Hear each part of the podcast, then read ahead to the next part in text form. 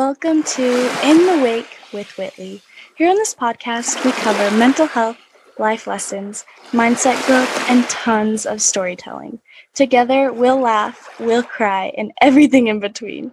I'm your host, Whitley Rogers. I'm a certified life coach and mental health advocate. I'm also a survivor of sexual and mental abuse.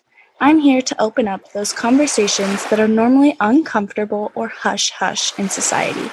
Keep listening for bits and pieces of my personal journey and insights, along with other interviewees.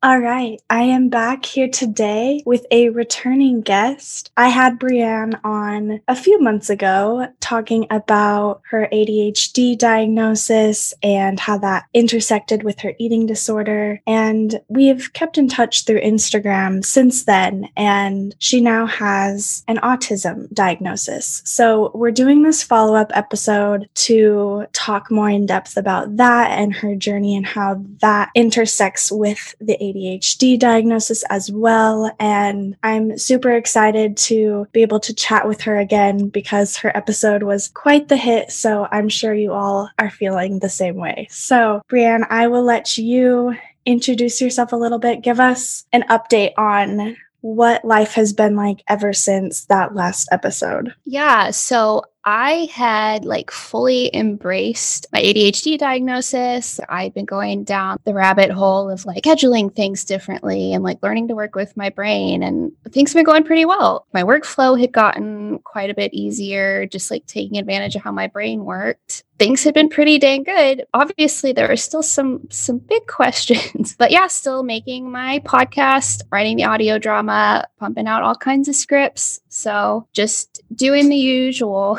So, what led you to seek out an autism diagnosis? Because you are 30, right? And I am. And that's quite a big life change to be able to accept that or even realize after so many years that maybe that's what you have. So, yeah, tell us a little bit about that.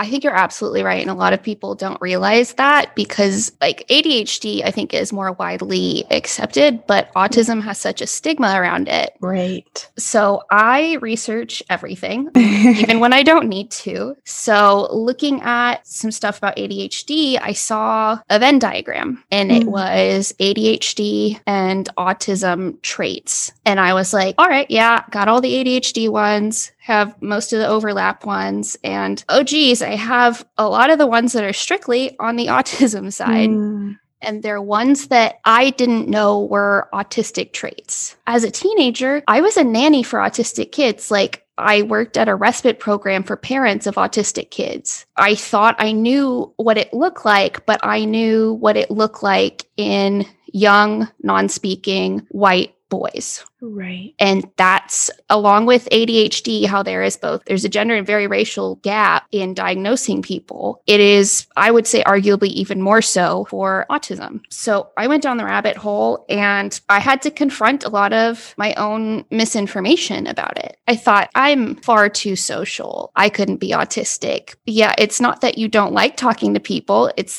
that it's exhausting and mm-hmm. there's some miscommunications and there's so much nuance I didn't understand. But I was still having meltdowns, like I talked about in the previous episode. Right. And in looking at the nuance of what an ADHD meltdown looks like and an autism meltdown looks like, I was like, okay, I'm having autistic meltdowns. I had called them panic attacks my whole life because that's the language I had for it. But looking at like my behavior toward them, where I, I felt out of control and like sometimes I would want to throw inanimate objects or I would just be yelling. And then I kind of go nonverbal at the end. That was tech textbook autism. So I was like, mm-hmm. I, I have to know because the more and more I'm learning, the more it seems like this might be that missing piece of the puzzle I'm not quite understanding. So, um, what traits resonate with you in your experience? What are the traits or aspects that you didn't know were a part of that diagnosis? Yeah. So the things that really, really solidified that I needed to get some answers were learning about something called hyperlexia. That is where a child learns to read at a really strangely early age. And I was reading at two and a half years old. Oh, wow. Uh, yeah. So by the time I got to kindergarten, I was around a fourth grade level. And they're like, okay, we're going to bump her up a grade. She knows all of this. And looking at hyperlexia, 80% of people with that are autistic. And that's another thing where I had to confront my own misinformation, internalized ableism about this because I thought, well, if you're autistic, it's usually delayed speech, right? No, that's where the spectrum comes in. You have a spectrum of traits. So I was at the other end of that trait where I was hyperverbal. And that was a really big clue. I also have a linguistics degree, which feeds into that. And I'm, I'm very good at language, like not just English. I'm very, very good at language. So mm-hmm. that was a, a big, big clue.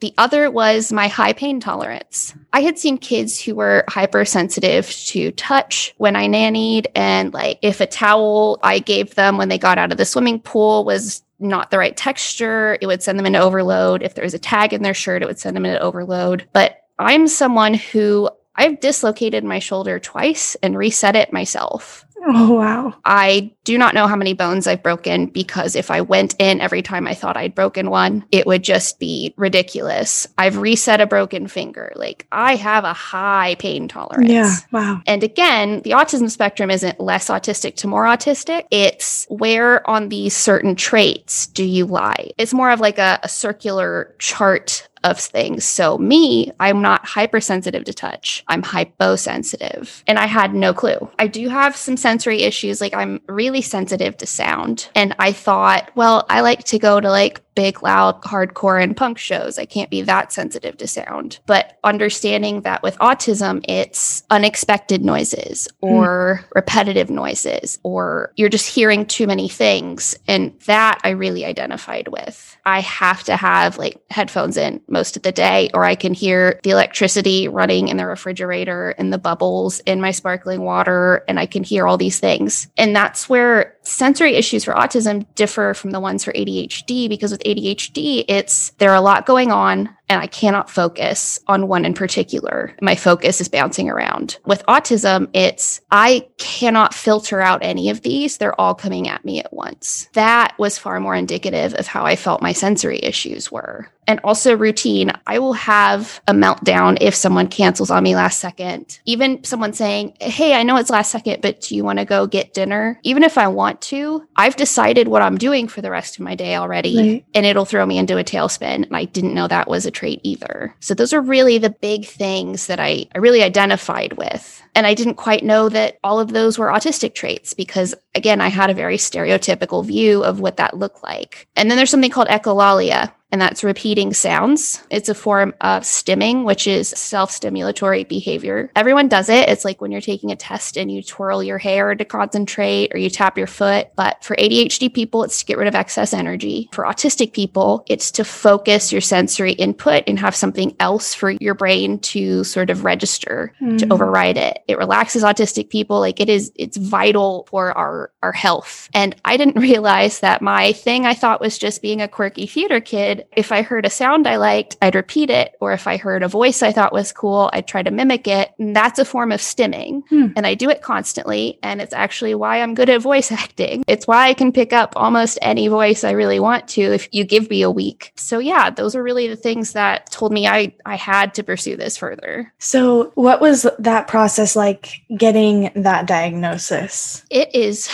really hard for hmm. an adult to seek out an autism diagnosis. Most of the professionals won't do it because the only diagnostics that they really have, uh, according to the DSM, are for children. That's where a lot of the problem lies, too, because not only are the questions they ask geared for parents to answer about their children, but they are also very much geared towards children who have been socialized male. So you have to find a specialist who looks at adults. And of course, I had to look at, okay, what are some things I need to look for to see is this someone who's going to say, hey, you're autistic, congrats, you know something new about yourself? Or am I going to find a professional who goes, hey, you're autistic, sorry, you're broken, mm-hmm. let's do these mm-hmm. things to make you act quote unquote normal? And sadly, a lot of the places I found around me in Dallas were exorbitantly expensive and offered something called applied behavioral analysis, which is, I hesitate to use the word therapy, but that's what they call it.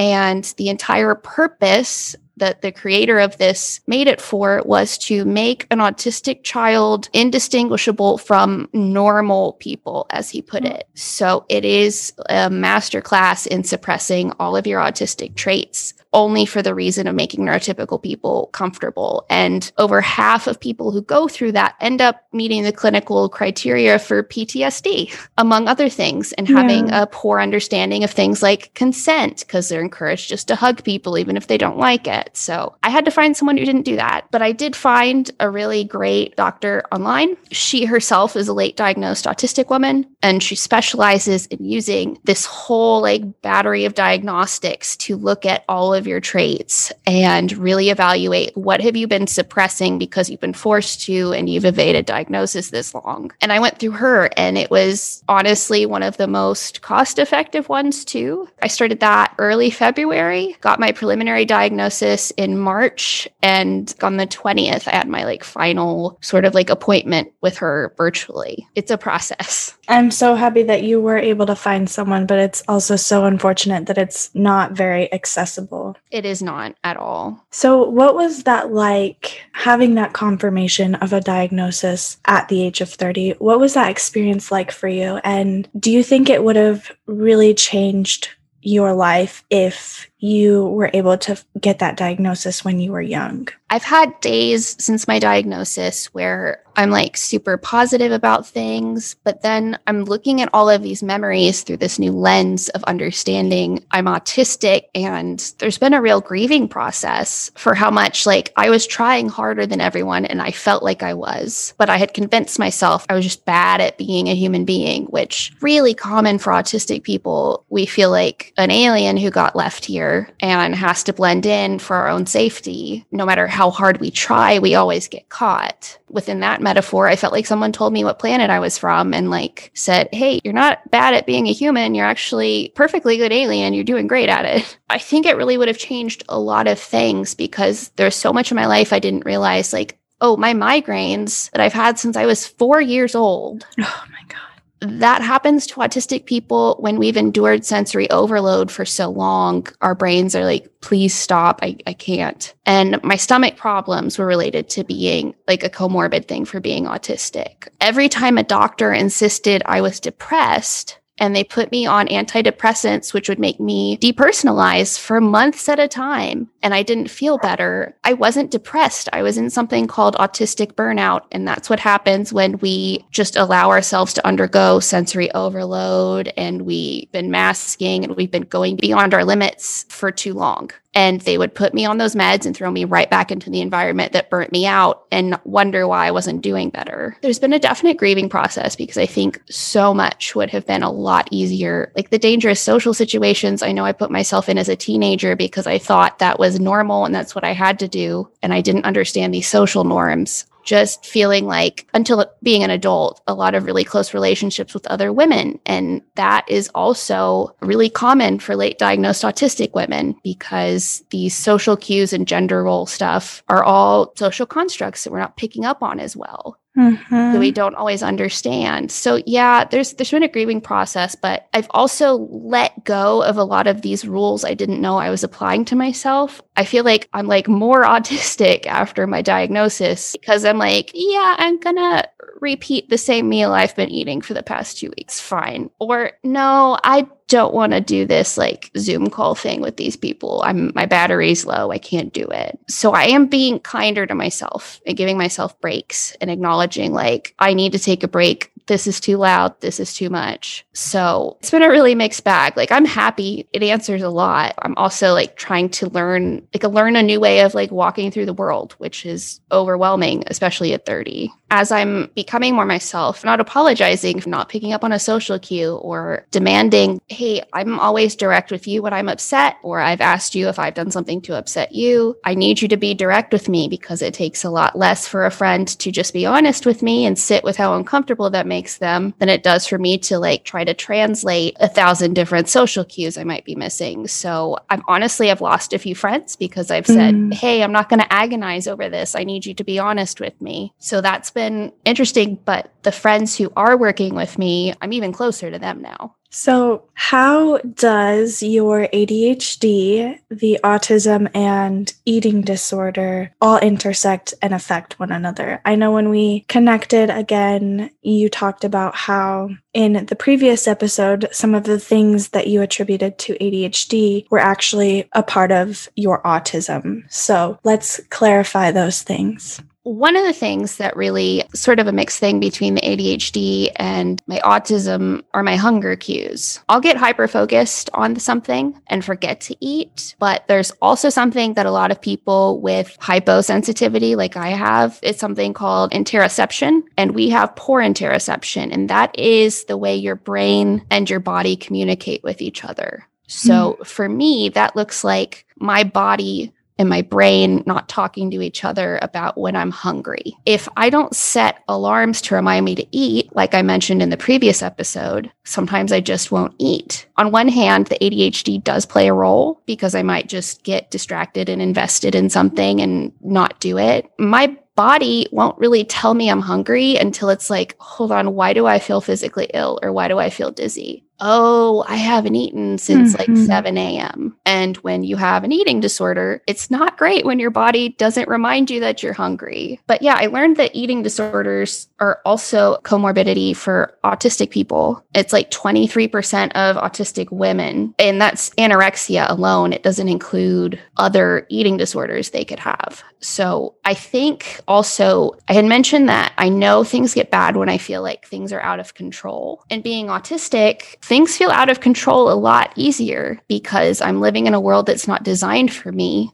Right. And routines change. I have sensory overload. I'm having to try to fit in with neurotypicals so they don't think I'm just being rude. So that also feeds into the eating disorder where things feel out of control a whole lot easier. So, on the ADHD side, yeah, I did want control over something also, but I do think the autism probably plays a much bigger role in making me need control far more easily. And then the one thing that I think is pretty strictly on the autism, which doesn't really interfere with the ADHD, is one of the traits of autism is rituals and re- repetitive behavior. So, repetitive behavior can look like having to eat at the same time every day or for me, if I don't get to work out at the time I want to work out, it throws me into a tailspin because I'm like, okay, how do I rearrange the rest of my day though? Right. I work out at one. How am I going to do this? If, but adherence to routine and ritual are not great when you have an eating disorder because when you don't get to acknowledge whatever that intrusive thought you've been acknowledging, it makes you feel even more out of control. If you've relapsed and you've been acting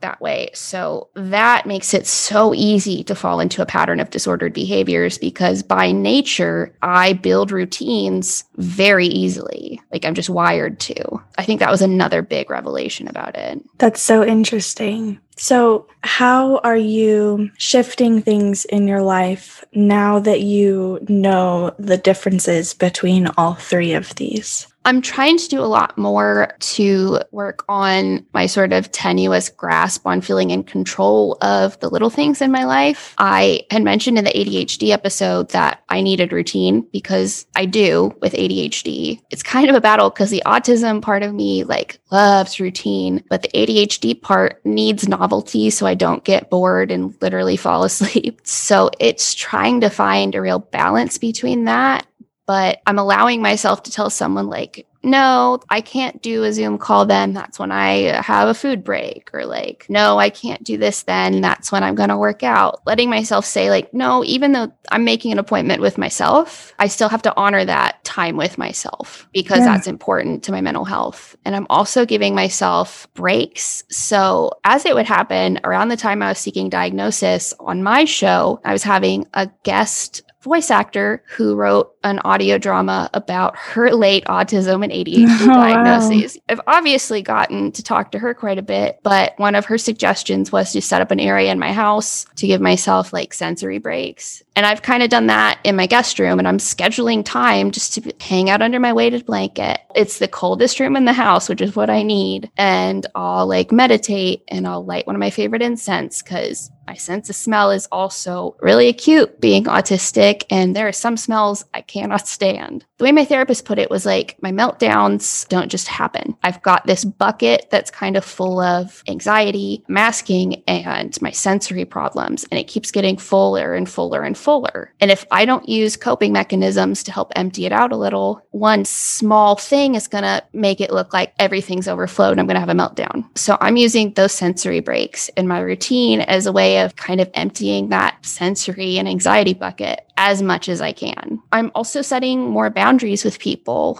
as far as kind of my expectations for communicating with me. For me, I don't naturally interpret social cues, which has been a big revelation because I thought everyone was doing what I have to do internally all of the time. But I have to look at past data I have on past interactions with someone and what language they're using and like maybe how often they've messaged me to try to figure out what someone's trying to tell me. Right. Or or if they're mad at me. And I would agonize over did I do something wrong? Are they mad at me? What am I doing? Like, what does this mean? For me, if I'm angry at someone, I just say, hey, I'm angry at you. This is why I'd like to talk about it. And I know that makes non autistic people really uncomfortable. This is exactly how I'm feeling. How are you feeling? Let's discuss that. But I'm requiring people to meet me in the middle from now on. And that's something I don't understand. It's like people pay so much to go to therapy and like couples therapy to learn how to like communicate directly with their partners and stuff. Y'all, you get that for free with me.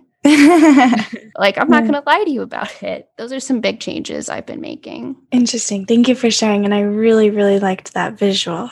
Yeah, no problem. So, do you want to dive into the stigmatized beliefs a little bit more? What do you believe, or what have you experienced thus far, are the biggest myths, misunderstandings, or just ignorant and stigmatized beliefs that people have regarding autism? And then maybe why those are not accurate? That has been overwhelming April is actually Autism Awareness Month. Sounds like it would be good, but I saw some autistic people online going, Hey, I know this month is really triggering. Everyone buckle in. Boy, were they not joking. It is basically a month where people try to say we need to be fixed or find ways to detect autism in utero to try to make sure we're not born. So yeah. April was really hard for me. And I heard a lot of stuff that I couldn't believe people would think about me as a human being. So the big one was that autistic people don't feel empathy or emotions. I actually feel more empathy than neurotypical, according to like some of the tests, like my actual doctor did more intensely. But the way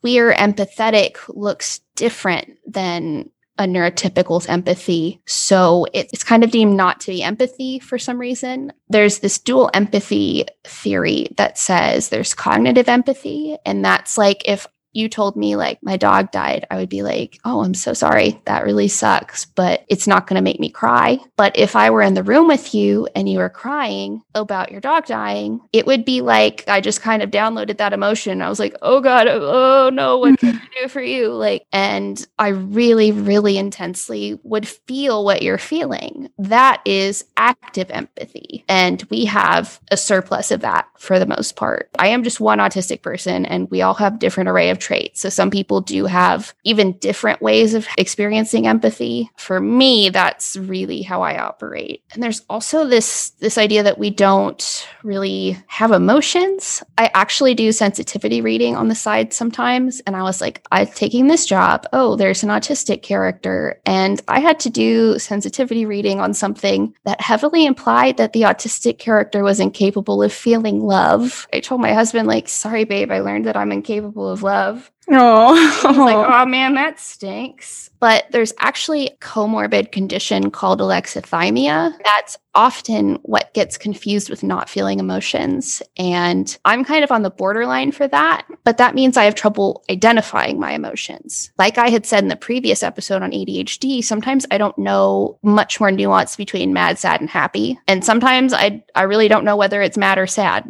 which I've actually improved quite a bit since last episode but it kind of takes a little bit for me to it's like the emotions have to buffer and they just take a little while to catch up. So sometimes it'll be a week later and i'll go oh that made me really sad that thing that happened last week there's just so many different things. Like I had someone say, like, "Oh, I'm sorry about your mental illness." Well, my eating disorder is a mental illness. My autism is not. It's neurodiversity. Autistic people have been here from the very beginning. We're not broken. We don't have a missing puzzle piece like all of these really ableist charities that don't have any autistic people in them have. And I've heard like the phrase "suffering with autism." The only thing that makes me feel like I'm suffering sometimes is living in a world not designed for me not my autism, not by virtue of being autistic. Yeah, I love the fact that I'm autistic. No offense to allistic people, and allistic is just non autistic, but like now that I know how my brain operates differently, I'm like, dang, I think I would be bored. like,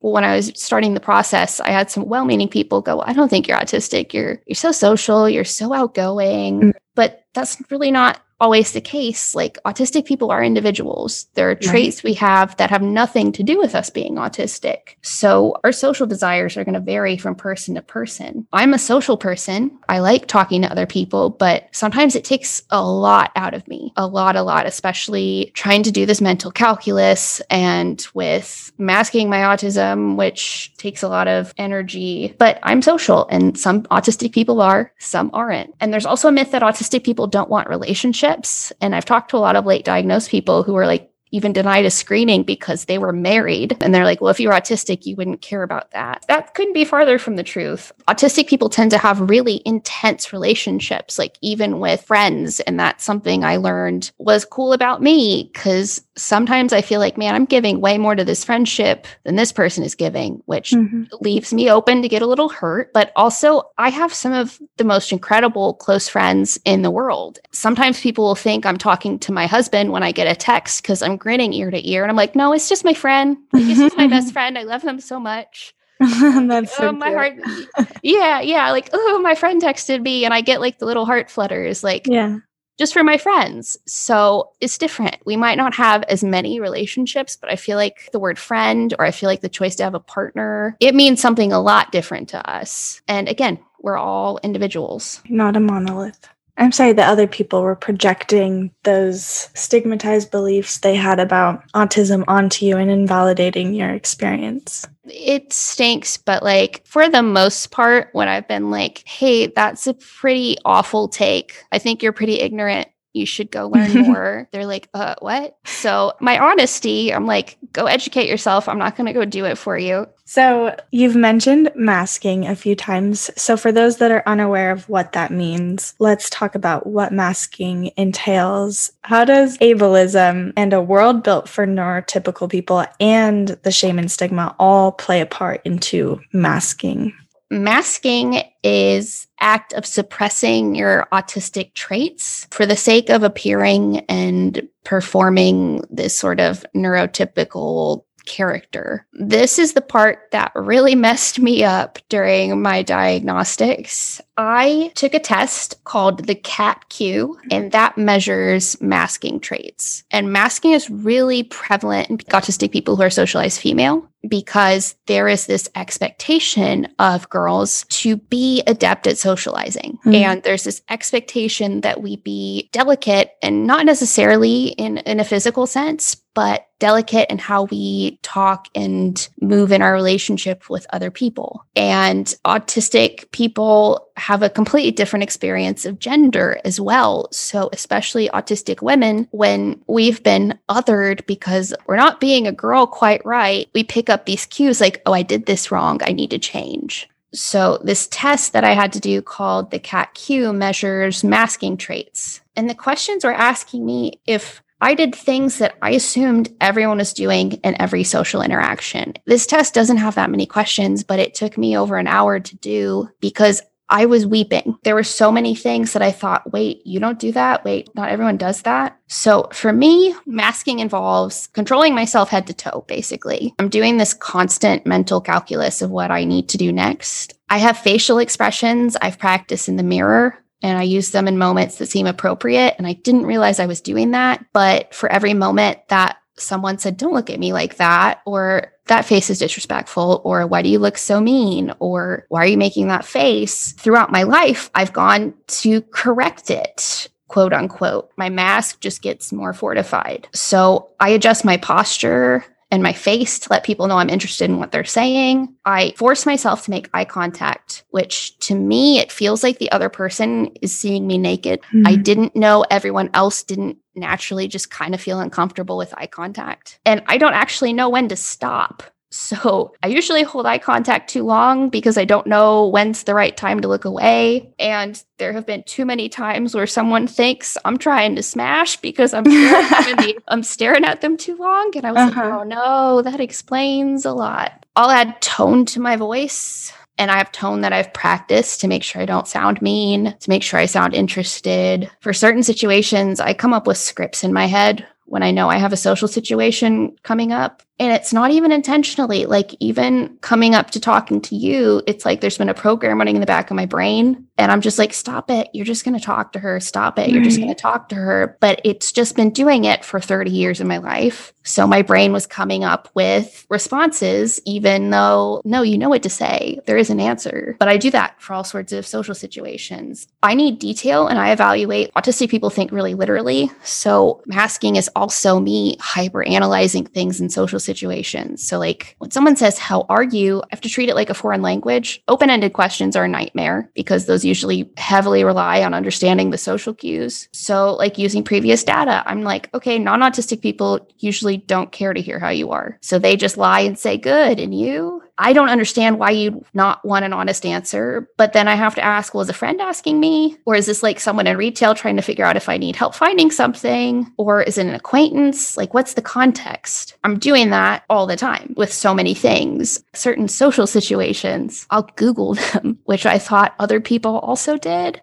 I've been to three weddings. One of them was my own, eloping in my apartment. Last one I did was Googling, like, what do I talk about with the people who are at the table with me at the wedding? Wedding, like what responses are appropriate. And then autistic people also learn social cues from like TV shows and books. I recognize that in myself, like from childhood, like going, oh, that's what I'm supposed to do when someone says this. And then I have to keep myself from stimming a lot, which, so stimming for me, I crack my knuckles a lot. I'll run my fingers through my hair. I kind of wiggle back and forth, and I have to actively suppress that. So if I'm having sensory overload and I have no outlet for it, I have to also pretend that I'm okay. And there's also changing my dress and my physical appearance sometimes. A lot of ridicule I got as a kid was like not being particularly girly or not being a girl kind of correctly. And I have a specific moment. And in the most autistic way, I can tell you January 7th of 2002, I was at a new school halfway through the year. And one of the girls in the class pointed out how weird it was that I didn't wear makeup. And I thought, oh no, that's weird here. I have to start wearing makeup whenever I go to school. So I had my mom buy me makeup. And pretty much through college, I wore makeup every day because, oh, that's what I have to do to be a normal girl. So right. they won't point that out. So masking is linked to trauma. And there's so many moments where I can pinpoint when I started doing something like having a parent say, like, look at me when I'm talking to you stop fidgeting or like it's not that bad at this store. Why are you being dramatic? You're being a brat. And i'd be having sensory overload. So when i took that test on masking the average autistic woman scored 124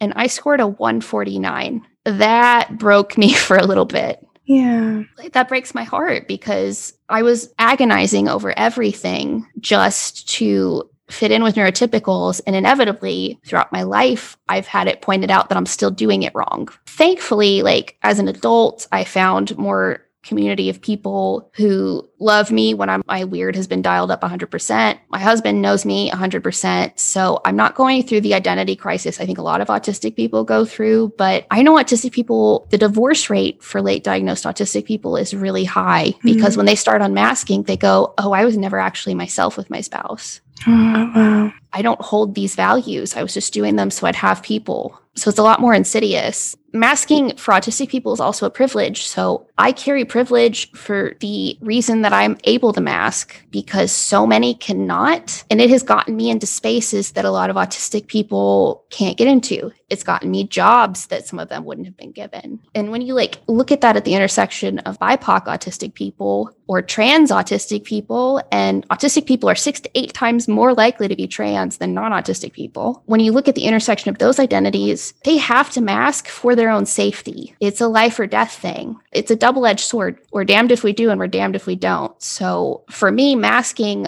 I have to at a certain point to be able to do my job. It's glued to my brain. I have to work on being able to just kind of peel it off and say, I choose when I put it on and I take it off whenever I want. Instead because, of feeling obligated to do yeah, it. Yeah. And the suicide rate with autistic people, it's our second highest cause of death. And it's even higher in women. I think it's like nine times higher, partially because of masking. Because um, I'm sure it gets exhausting. It's exhausting. And so many people go through their life not being able to be themselves for the whole thing. We have to but then it's also killing us. It also is, we cannot do a lot of things without it. So it's awful. And it's not by virtue of us being autistic, but lack of acceptance. I hate that. I'm so yeah. sorry. So, from your own experience and the research that you've been doing, what language and terminology do you believe is harmful versus helpful when it comes to autism? Yeah, this has been a really big learning experience for me because there's so many terms that professionals use still that the autistic community at large have said are not helpful at all and are hurting us. I think the big one are functioning labels, mm-hmm. high functioning, low functioning. Those are based on outdated science, for one. The really big difference between the two is whether or not you have a comorbid intellectual disability or you might be non speaking.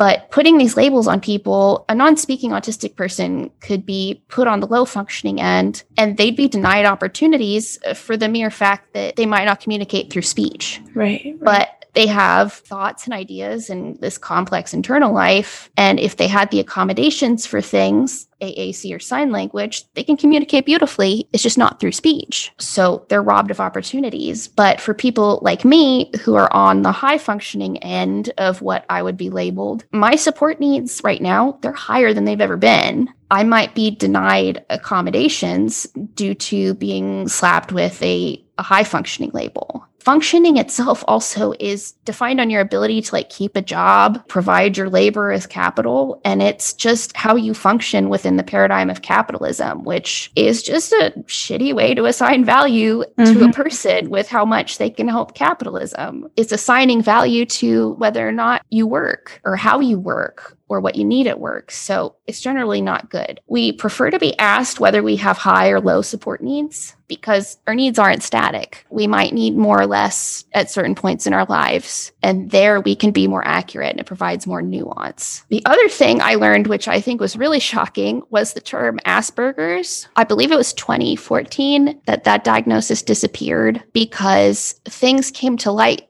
that showed that Hans Asperger was actually a Nazi who sent children deemed low functioning, actually, who wouldn't be able to work and be valuable to Germany in his eyes, to a hospital to be euthanized. God. So when that became evident, that diagnosis disappeared. So there's no such thing as Asperger's syndrome anymore. And the only thing that separated it from autism spectrum diagnosis before was whether or not you spoke before age three, I think. So Asperger's doesn't exist. It's just autism. And please don't associate me with a Nazi. I don't want that title. And then Also, saying autistic person versus person with autism. Generally, I would make sure to be clear with, with the person themselves because some people have a preference one way or another. But the autistic community at large prefers identity first language, which is autistic person, mm-hmm. versus person with autism, which is person first language. It's an issue because the medical community social work programs and all this other stuff, therapists, they are drilled into them to say person first language, even though the majority of us hate it. But I think the way to look at it is like, I don't carry my autism around with me like in a little tote bag. I can't separate it from myself. It is how I'm wired. It is how I see the world. It affects everything I do my sight, my smell, whether or not I feel hungry. It's my whole operating system. I'm an autistic person. I'm a short person. It's not a bad thing. I can't separate that from who I am. It's my way of being, it's my way of walking through the world. So most prefer autistic rather than person with autism. Hmm, good to know. Good to know. I think those are the ones I think I see people unintentionally move around, especially because professionals are teaching things that autistic people don't want. Right. Those are the things where even the most well meaning person might say something and not know because you see non autistic professionals using those terms. Mm-hmm. So, to kind of wrap up, what do you want listeners to take away from this episode? And what would you say to someone else that has also gone through getting an autism diagnosis recently? So, for one, if someone knows that they have ADHD and you think maybe I could be autistic, half of autistic people also have ADHD. And I think it's like one in three people with ADHD are autistic. It's a big overlap. So, if anything has resonated with you and you kind of think, oh no, maybe I have stuff on this autistic side of that Venn diagram, please follow that further. Even if you don't go through with the professional diagnosis, which has its pros and cons, like it can be used against you sometimes. So I'd really evaluate that. At least go research yourself, learn more for yourself. Reframing that and understanding yourself is important. Understanding that I'm not broken, but I'm just a, a, perfectly operational autistic person, that's a big burden taken off. If any of it resonates with someone, please look into it because, like, the two leading causes of death for autistic people are epilepsy for like those who have a comorbid learning disability, and number two is suicide, which is outrageous. And it's not by virtue of being autistic, it's by virtue of thinking you're broken because you're not operating the way you think you're supposed to in this neurotypical world. And if mm-hmm. you can mm-hmm. put a name on it, and understand you're not broken, it could literally save your life. There's no reason that we have to lose all these autistic people. And also, for someone who's gone through a diagnosis, be gentle with yourself. I'm still really trying to be gentle with myself when I'm trying to give myself breaks. You're telling me I just have to sit here and do nothing. I'm not doing anything. You're undoing so much programming. I'm learning who I am, which is strange at 30, especially when I'm someone who always gets told, Well, you really know who you are. You march to the beat of your own drummer, huh? And I was like, I guess I didn't really quite know who I was. It's a lot to take in. Yeah. And for people who aren't autistic, maybe you have an autistic friend and you want to be like a better ally, meet us in the middle. I wish I could accurately convey how much we agonize over every little thing to make sure we don't upset you and to make sure that we're being a good friend and the amount we invest in friendships is huge. It's going to take a lot less for the non autistic friend to just sit with that discomfort of having to be upfront and forward and honest about how you're feeling or about your boundaries because if you don't state your boundaries to us, we're not going to know them. Mm-hmm. We're not picking up on those cues. So if you have an autistic person in your life, sit with the discomfort of being really open because it's going to take a lot less for you to sit with that discomfort than for us to try to translate this foreign language of the thousands of permutations of social cues and these hints you might be dropping. The exhaustion from that, it kills us. So try meeting the autistic people in your life in the middle when you look at someone and you ask them like would you bully an autistic person? They'd be like oh god of course i wouldn't. But i just need non-autistic people to ask are you kind of teasing your friend who like doesn't want to stay out late? Or your friend who like does the same thing every day? Or you're calling them boring? Or are you making fun of your friend who you think has like an infantile interest? Or won't stop talking about how much they love star trek if we're gonna subtweet me about it? People get bullied for autistic traits mm-hmm. all the time and they might not know that you've been teasing an autistic person for being autistic. Yeah. That's so true. Thank you. Thank you for all of those reminders. I really appreciate it. And I would love to link that chart that initially led you to seeking a diagnosis and any other resources or references that you think would be helpful because I think you've provided so much wisdom and insight. And I, again, really appreciate you being here and sharing your story once again. My doctor provides all of the tests that I took as part of my diagnosis process for free. Oh, wow. And I took about five or six of the different tests before I contacted her. Yes. Yeah, so I'll definitely send that because if anyone's looking to do some self exploration, that's an excellent place to start. Yeah, that's amazing. Wow. So, for anyone that wants to reach out and connect with you, work with you, where can they find you?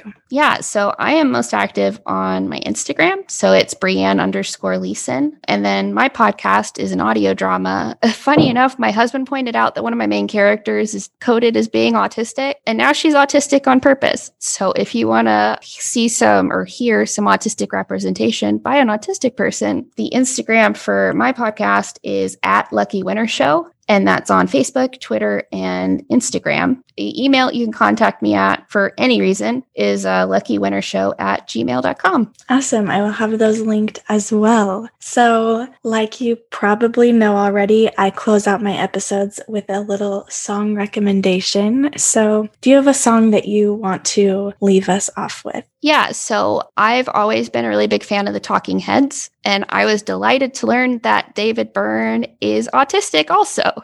Oh, awesome. Yeah. So, with that new lens, I was like, man, I, I should pick a Talking Heads song because I'm listening to them through new lens. And my husband pointed out that the song Seen and Not Seen by the Talking Heads sounds an awful lot like it's about masking. Seen and Not Seen is what I would recommend because it, it hits home quite a bit. I can't wait to listen, and I'll have that linked as well. Thank you once again for taking the time to be here with us. You are such a delightful guest and bring so much to the table. I really appreciate it. Thank you so much. All right, that's all we have for you guys today. Thanks for listening and tune in next time.